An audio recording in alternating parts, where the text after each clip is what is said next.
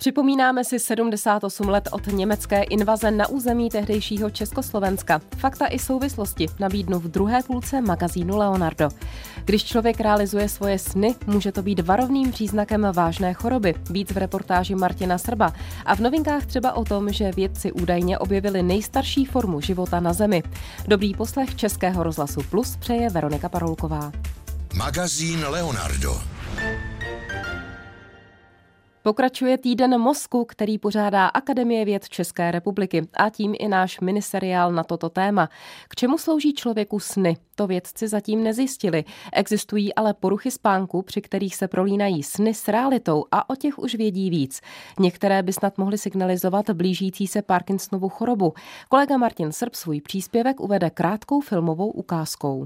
A proto navrhuji, aby mu byly za prvé jeho nebezpečné sny zakázány, za druhé, aby byl souzen pro zanedbání povinné péče. Protestuji!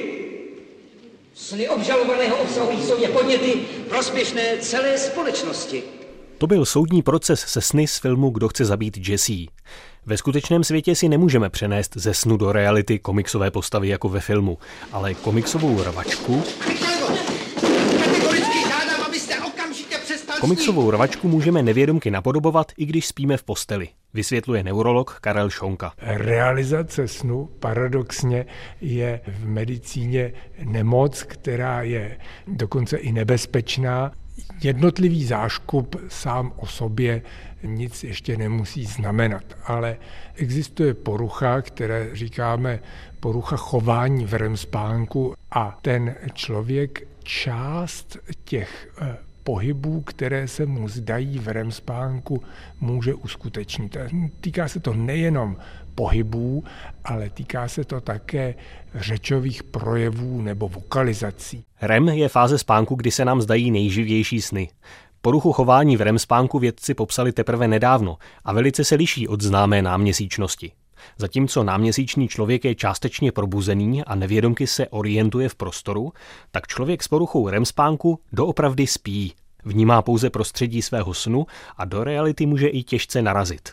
A nyní prosím pozor. Pacientce bude vpraven roztok, který jsem označila signatúrou KR6. Účinek bude okamžitý. To byla opět filmová fikce. Ve skutečnosti realizaci snů neřídí KR6, ale nervová pojistka v mozku. Ta nám za normálních okolností blokuje tělo, abychom snové létání nebo rvačky a výkřiky nepřenášeli do reality, pokračuje Karel Šonka. V kmeni mozkovém existují centra, která eh, mají na starosti zajišťování svalového bezvládní na úrovni periferního nervového systému. To znamená, že od těchto center z kmene mozkového jde zvláštní dráha k motorickému neuronu, který je touto drahou v REM spánku zablokován a nepřenese ten signál k tomu výkonnému svalu. Ale ten mozek jakoby žil v představě, že se ten pohyb realizuje. Tato dráha se může porouchat z různých důvodů. Pro neurologie ale nejzajímavější souvislost s Parkinsonovou chorobou. Tyto centra jsou tedy postižena již na začátku nemoci v době, kdy hybnost, funkce mozkové kůry vůbec nejsou ani v nejmenším změněny. Hledání nějakých předběžných stádií s výhledem, že dříve či později budou léky, které tu progresi nemoci bude možné zastavit, tak to hledání těchto prvních stádií neurodegenerativních nemocí je strašně důležité. Porucha REM spánku podle některých výzkumů postihuje až 2% starších lidí. Určitě ne každému z nich hrozí Parkinson, ale i samotná porucha může znamenat nebezpečí úrazu. Spousta starých lidí žije sama čili nemá kdo jim referovat, že ve spánku se projevují nějak eh, abnormálně. Za druhý je malé povědomí o tom, co je správně a co není správně, takže většina pacientů se k diagnoze nikdy nedostane. Účinná prevence spánkových poruch tedy může znít takto. Nebuďte osamělí, mějte stále někoho na blízku. Martin Srb, Český rozhlas Plus. A já ještě připojím novinku, která se týká jedné z častých mentálních poruch. Vědci jsou schopni s 80% úspěšností předpovědět vznik autismu už v prvním roce života dítěte. V současné době se autismus odhaluje nejdříve ve dvou letech věku, ale často ještě později. Nová studie, publikovaná v časopise Nature, ale deklaruje, že změny v kůře mozkové jsou patrné ještě dřív, než se vůbec projeví první příznaky. Ve výzkumu figurovalo 148 dětí z rodin, kde se mezi sourozenci autismus už objevil a pomocí tomografie byl jejich mozek vyšetřován postupně v 6, 12 a pak 24 měsících. Velmi brzy v prvním roce života jsme viděli změny na povrchu mozku, které předcházely symptomům, které jsou s autismem tradičně spojené, říká doktorka Heather Hazeltová z Univerzity v Jižní Karolíně. Vědci věří, že včasné odhalení poruchy může vést k úspěšnějšímu řešení autismu, ať už jde o přímou léčbu anebo behaviorální terapii pro rodiče, kteří by se tak naučili, jak s autistickým dítětem nejlíp komunikovat. Posloucháte Český rozhlas Plus. Když chcete vědět víc. A ještě jedna novinka, kterou pro vás Český rozhlas Plus má. Vědce tvrdí, že objevili nejstarší formu života na Zemi. Domělé fosílie byly nalezeny na východním pobřeží Hudsonova zálivu v provincii Quebec. Dominik Papino je objevil v hornině, která byla dřív mořským dnem. Konkrétně hydrotermální průduchy, o kterých se domnívá, že jsou kolébkou života. Jde totiž o významné stanoviště pro život mikrobů. A právě prapůvodní mikroby, které metabolizují kyslík, jsou podle Papinoa ony fosilní struktury zapouzdřené v křemených vrstvách, které objevil. Údajně tedy nejstarší fosílie na planetě. Jeden z vědců z University College London, který fosílie analyzoval, Matthew Dodd, říká, tento objev odpovídá na největší otázky, které si lidstvo klade odkud pocházíme a proč jsme tady. Podle odborníků, kteří se nálezem podrobně zabývali, jsou pozůstatky staré 4 miliardy a 280 milionů let, což je opravdu úctyhodný věk. Jak to ale v podobných případech bývá, objevují se i skeptické hlasy.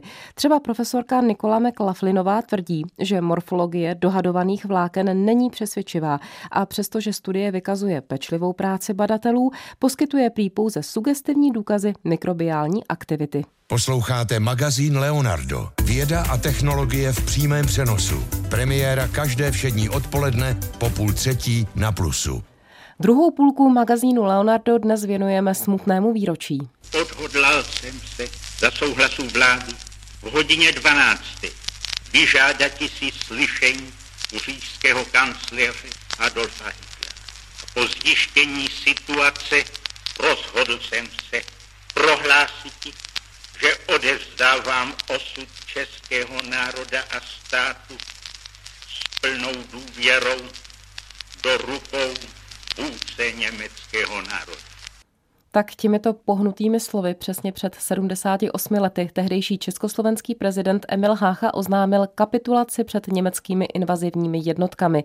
Ty oficiálně překročily hranice 15. března 1939 v 6 hodin ráno, některá místa ale Němci obsadili už dřív. Víc teď připomene Ondřej Novák. Vítej. Dobrý den. Ondro, jak ta okupace tedy začala? Tak impulzem bylo vyhlášení slovenského státu, ke kterému došlo o den dříve. První německé jednotky pak pak hranice okleštěného Československa překročili 14. března kolem půl šesté večer. A to na severní Moravě. Němci totiž měli obavy, že pokud by ekonomicky důležité Ostravsko nezabrali včas, tak by jej obsadili polské jednotky. První hodiny invaze se ale neobešly bez střelby. To znamená, že se postavil někdo na odpor. Přesně tak, vojáci z Čajánkových kasáren v Místku. Tam došlo ke střetu toho 14. března večer. Příslušníci Wehrmachtu použili dokonce i minomety a protitanková děla. Mezi obránci byl tehdy i Miroslav Scholz, který na tehdejší střet vzpomínal v pořadu Stanislava Motla stopy fakta tajemství. Tak já jsem drapnul lehký kulomet, já měl 20 nabojů, tak jsem musel jenom nesílit jednu davku, ale tak na nejvíc dvě. Ale vím, že jsem ani nezabíjel, že se tak pod nohy ty. Oni hned se stáhli, pak přijížděli obrněné auta a dělo. No. Na straně Wehrmachtu bylo i několik padlých vojáků. Na české straně pouze šest zraněných a po krátké době přišel od německého velení rozkaz palbu zastavit.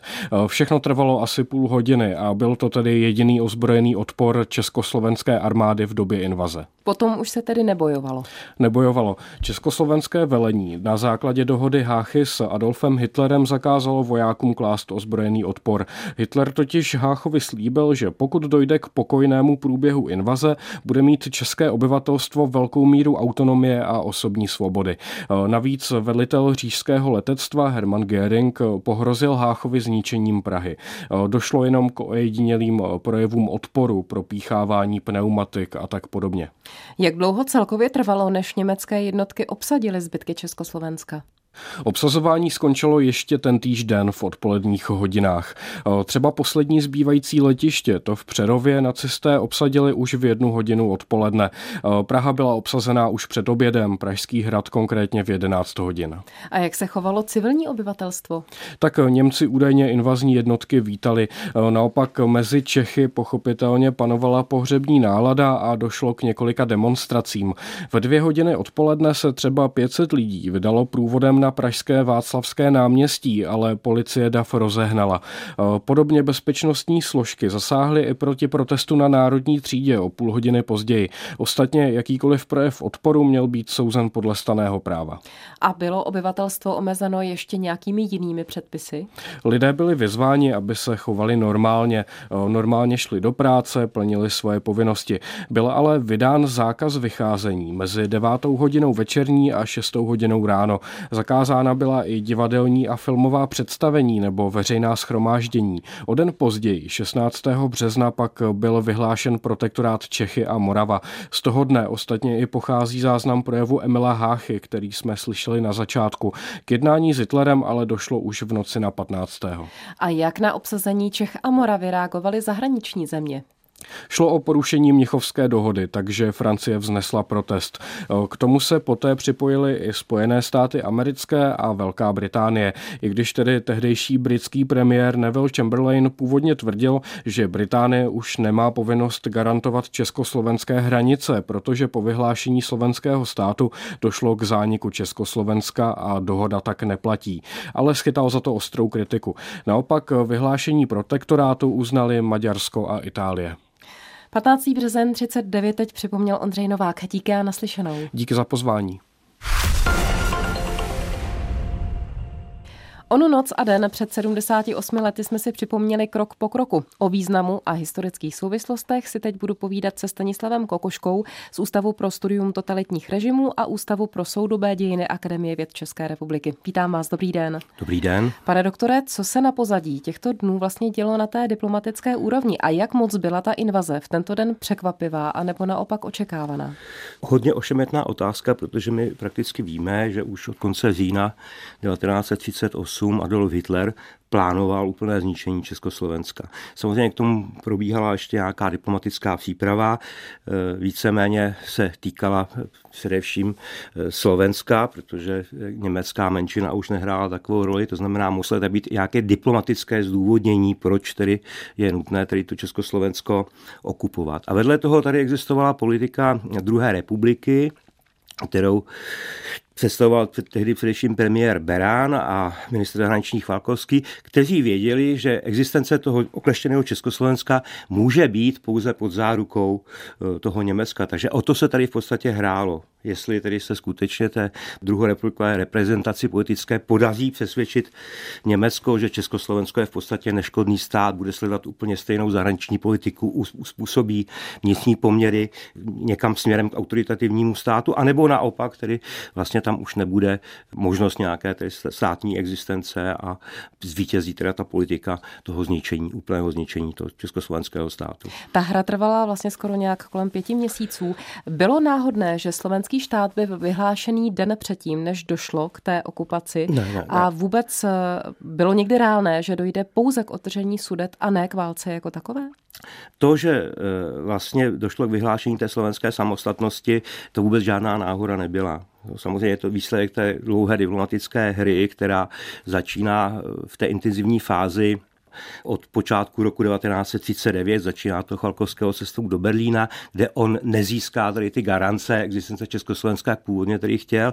A samozřejmě eh, je tam i diplomatický tlak eh, na slovenskou autonomní vládu v tom smyslu, že pokud oni nepůjdou cestou té úplné samostatnosti, no tak potom Německo eh, nechá Maďarsko, dalo by se říct si prostě vojensky zničit, obsadit, obsadit ty bývalé horní úhry, to znamená tady to Slovensko. Takže tam je tato hra, tento nátlak. Samozřejmě, eh, když se třeba podíváme do Fajrábendových pamětí, tak je tam samozřejmě i důležitý moment vyhlášení toho výjimečného stavu na Slovensku, ke kterému došlo v březnu 1939, ale to byla už prostě věc, která nemohla prakticky nic změnit. Možná uspíšila uh, ty události, ale bylo to skutečně mm-hmm. v duchu té logiky, kterou nastavoval Berlín. Mně šlo totiž o to načasování, protože to vyhlášení proběhlo vlastně den předtím, než proběhla samotná okupace Sudet a vůbec okupace eh, Československa jako taková. Tak jestli, řekněme, to byly skoordinované akce a vědělo se o nich, že v této posloupnosti už nastanou, anebo jestli to byla taková nějaká logická náhoda? Ne, bylo to, bylo to, bylo to jak tady to Německo, jak Berlín prostě hrál tu hru. On prostě jednal jak s Prahou, nebo prostě měl informace o tom, co chystá tady ta československá vláda, tak samozřejmě vyjednával i se Slovenskem. V podstatě je to otázka koordinace. Když jsme, bychom se dělali nějaký časový snímek, no tak jako vidíme, že v okamžiku, kdy slovenský sněm vyhlásí samostatnost, no tak se rozjede ta vojenská akce, která samozřejmě ovšem byla plánovaná už měsíc dopředu. Ty jednotky vlastně byly v pohotovosti, byly prostě připraveny e, zasáhnout. Samozřejmě mluvíme o 14. březnu, kdy se e, obsazuje ta oblast toho Těšínská, nebo tedy ta oblast, na kterou si činil nárok jako Polsko. Potom teprve Berlín souhlasí e, s Háchovou cestou e, do Berlína, ale jenom z toho důvodu, aby mu tam mohlo být předloženo ultimátum. To znamená, že ty československé jednotky nebo tehdy už jenom ty jednotky, co byly v českých zemích, nesmí vojensky zasáhnout a složit zbraně. To byl vlastně jediný efekt nebo jediný význam tady té cesty, byť samozřejmě Hácha si od toho sliboval, že dojedná zase nějaké garance a bude se pokračovat dál. Zazněl tam ale i ten slib, že pokud bude vstřícný, tak bude uchráněna Praha od bombardování. A tím se dostáváme k té věčné otázce, která přetrvává dodnes, jestli jsme se měli bránit, neměli bránit, jestli jak prezidenti Beneš, tak i Hácha, jestli ten rozpor, jak je vnímáme, jak z něho vlastně výjdou jednou dobově, protože někdy eh, se objevují takové ty hlasy, ano, měli jsme se bránit i za cenu toho, že bude vybombardovaná Praha. Někdo říká, ne, neměli bychom vůbec šanci. Jak se mění ten názor na tuto rozporuplnou otázku a vlastně na oba dva prezidenty? Tam pokud jde o to vyhrožování náletem na Prahu, tak jako samozřejmě možná to hrálo roli v jednání s Háchou, ale on samozřejmě věděl, že eh, i kdyby tomu náletu nedošlo, tak prostě ten zbytek Československa se vojensky bránit, bránit bránit nedá. To je skutečně jenom prostě epizoda. No a samozřejmě ta logika těch březnových událostí začíná už v tom září 1938. Tam ta otázka ty obrany je zcela na místě, jestli tedy Československo mělo bojovat, ale samozřejmě s vědomím, že prohraje, že to je vlastně ztracený boj. Taková anebo... ta otázka cti taková otázka nějaká morálního imperativu, dejme tomu. A vedle toho, jestli má sázet na ten další vývoj, který logicky spěl k válce. To znamená, že v té válce se obnoví to Československo v těch původních hranicích. Tam to rozhodování vlastně nebylo jednoduché, protože neexistovala žádná dobrá varianta. Obě dvě ty varianty byly špatné a víme, že tedy Beneš vsadil na to orientovat se, že dojde k válce, že se obnoví demokratické Československo a že ta varianta se ukázala jako, dal by se říct, vítězná. Ta druhá varianta, že budeme si způsobovat tu politiku Německu, že se budeme podřizovat ta vlastně skončila toho 15. března 1939. Jak se na to díváte vy? Měli jsme se bránit i třeba z pozice tehdejší armády, tak jak fungovala a jak byla obrany schopná eh, vedle toho, že německá armáda byla mobilizovaná někdy od roku 1933 a samozřejmě asi mentálně na tom byla i jinak než, než ta česká, tak eh, jak se na to pohlíží dnes z toho zpětného pohledu vašima očima? No, jako z mého pohledu se na to dívám tak, jako že to je otázka, za jak dlouho by se ta obrana zhroutila. Jako samozřejmě, pokud ta armáda byla zmobilizována, národ byl prostě připravený, no tak jako logickou odpovědí byl prostě tady nějaký, nějaký odpor. No, to mhm. znamená, bojovat se mělo, ale jako samozřejmě s perspektivou toho, že se válka se nedala vyhrát. Přesto vzdali jsme se boje a je to fakt, který na dlouhá léta, vlastně až skoro do současnosti, ovlivnil českou společnost a vůbec vnímání těch tehdejších událostí. Tak jak moc k tomu ovlivnění došlo a opět se ptám, bylo by to jinak, kdybychom se bránili? To je otázka, na kterou se hodně špatně odpovídá, protože tady se sice mluví o mnichovském traumatu, ale jako třeba víme, že celá Benešová politika za druhé světové války směřovala k tomu, aby se tato vina v úvodovkách prostě nějakým způsobem odčinila. Ale zase, když se podíváme na tu společnost, tak vidíme, že ona se vlastně rozestoupila do dvou proudů. Že? Tam zůstalo to demokratické jádro, které vždycky je prostě nějakým způsobem menšině a po 15. březnu zahajuje odboj. Pak je tam část společnosti, která se prostě přizpůsobuje tomu, co se děje v podstatě za druhé republiky, je ten Beneš nenáviděnou osobností. Když se díváme, jak se rychle proměňuje ten původně demokratický režim, tak tam to skutečně běží velice rychle, takže se, je třeba se prostě ptát, jestli to skutečně je způsobeno tím mnichovským otřesem, bez pochyby šlo o krizi parlamentní demokracie, anebo jestli skutečně prostě část té společnosti nějakým způsobem přirozeně inklinuje k těm jednoduchým autoritativním režimům, protože to je vlastně obraz té druhé republiky. Mm-hmm. Kdy došlo vůbec možná k větší změně? Mnichovem a nebo tou okupací? Protože okupace vlastně už trošku ten český národ zastihla v takové rezignované podobě. Skoro možná Mnichov byl větším otřesem než samotná okupace. Dá se tam, to tak říct? Tam u té okupace, tam musíme rozlišovat určité fáze. Když se prostě podíváme na rychlost, jakým vzniká odboj v českých zemích po 15. březnu, no, tak vidíme, že část té společnosti to zjednodušení situace, že už to nemáme vazalský stát, ale vlastně je tady rizí okupace, bere, dalo by se říct, jako určitou úlevu, jako že se prostě nějakým způsobem prostě vyjasnila situace a ten odboj vzniká velice rychle. Vidíme to na obraně národa koncem března 1939, je tady naprosto jasná dohoda, že se bude vybudovat ilegální vojenská organizace. Vidíme to eh, na ilegálním tisku způsob, jak vzniká časopis Boj, nejdřív z nějakých jednoduchých letáků a najednou je z toho už na pozdě 1939 eh, regulární ilegální časopis. Vidíme to i z těch protestních akcí, které se konají. To není jenom prostě otázka, já nevím, převozu máchových ostatků nebo prý těch poutí, ale je tam prostě celá řada spontánních protestů, které e, míří proti té mhm. okupační mm-hmm. moci a jsou vlastně živelné, jo, odmítání nebo respektive e, bojkot německého obyvatelstva nebo prostě srážky s těmi vojáky třeba v hospodách, při tradičních zábavách. Takže tam je skutečně velká vlna toho odporu a ten by asi nebyl možný, kdyby teda vlastně část té společnosti se vlastně neuvolnila z toho druhého sevření. Takže vlastně ten český národ a hlavně odboj českého národa čekal na tu konkrétní příležitost a, ta situace po Mnichovské dohodě pro něj vlastně byla tak jaksi neuchopitelná a nevěděl, přesně, jak ten odpor definovat. Přesně tak. Jako po 15. březnu pro to demokratické jádro té společnosti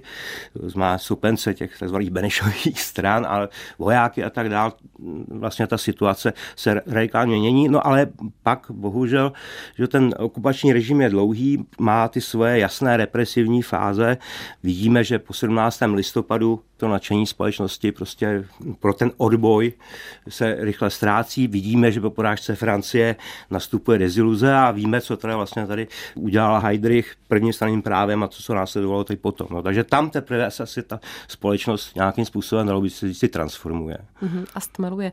Zároveň ale, to je jedna strana mince, e, nastává i jakýsi morální rozklad té společnosti. Objevují se udavači, mnoho původně demokraticky smýšlejících lidí asi vnímalo tu změnu změnu tak, že se z nich přes noc stali tyrané, protože se přizpůsobili té nové situaci.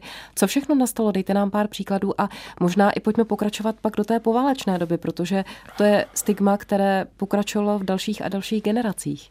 To je jako věc, vlastně ten, celý ten fenomen kolaborace, který eh, nemá jenom jednu vrstvu. Eh, jako když se prostě podíváme na takzvané aktivisty, tak oni jsou skutečně přesvědčeni i v období toho okupačního teroru nebo režimu, že vlastně tu, ten národ je možné zachránit jedině spolupráci s těmi Němci. To je přesně úplně opačná koncepce, než kterou zastává odboj, ale je to koncepce ideováno. A vedle toho samozřejmě možnost prostě nějakým způsobem si polepšit nebo prostě mít nějaký profit, benefit, tak samozřejmě v těle těch režimech autoritativních potom má prostě i charakter udavačství, eh, konfidenství a těle těch záležitostí. Nemyslím si, že by to byl obraz toho národa, ale je to obraz ty situace, do, do které ten národ je prostě nějakým způsobem položen místě. No.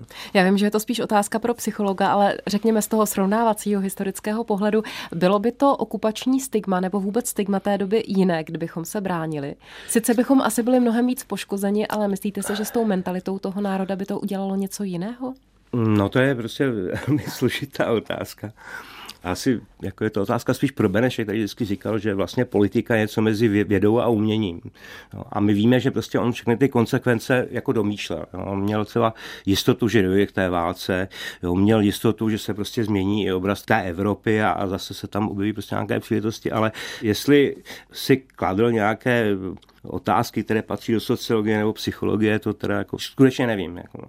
V těch dobových souvislostech, eh, jako myslím, nikdo ani tímto směrem neuvažoval, ale samozřejmě máme potom jako nějaké práce, které definují válečný prožitek co to znamenalo, já nevím, žít v tom okupačním režimu v letech 44, 44, 45, nebo projít si koncentračním táborem, nebo zažít eh, jako nuceně nasazený nálety v Německu. Tam skutečně dochází nějakým tady těmto proměnám, ale eh, tady se obecně díky okupaci mění naladění té společnosti směrem k těm socialistickým myšlenkám. To tam vidíme naprosto evidentně i v těch odbojových programech. Jiné představy má první garnitura obrany národa, eh, jsou ty důstojníci z roku 39 a generálové a jiné zase potom ta, ta takzvaná druhá garnitura, která spolupracuje na tom politickém programu do Nové republiky, který je vlastně víceméně socialistický nebo v duchu toho tehdejšího socialismu. No tam v celé té Evropě víceméně ty nálady jdou směrem doleva a je to důsledek té druhé světové mm-hmm. války. A jak je to dnes? Jak vnímáte poselství březnové okupace a vůbec všech událostí kolem Mnichova? Mně se tam vlastně promítají do okamžiky jednak, že vlastně skončil ten mazelský stát a druhá republika. Něco, co skutečně jako um, byl hodně nehezký režim, když to tak řekneme, a že současně asi vzniká odboj jako hodnota, protože ten březen 1939 je skutečně takovým velkým vzepětím toho národa, který prostě potom pokračuje v dalších měsících a ze kterých právě ten odboj čerpá. Uzavírá Stanislav Kokoška z Ústavu pro studium totalitních režimů a Ústavu pro soudobé dějiny Akademie věd České republiky. Moc vám děkuji. Naschledanou. Naschledanou. Nejen tento magazín Leonardo, ale i další pořady najdete na rozhlas.cz lomeno Leonardo. Hezký poslech Českého rozhlasu Plus přeje Veronika Parulková.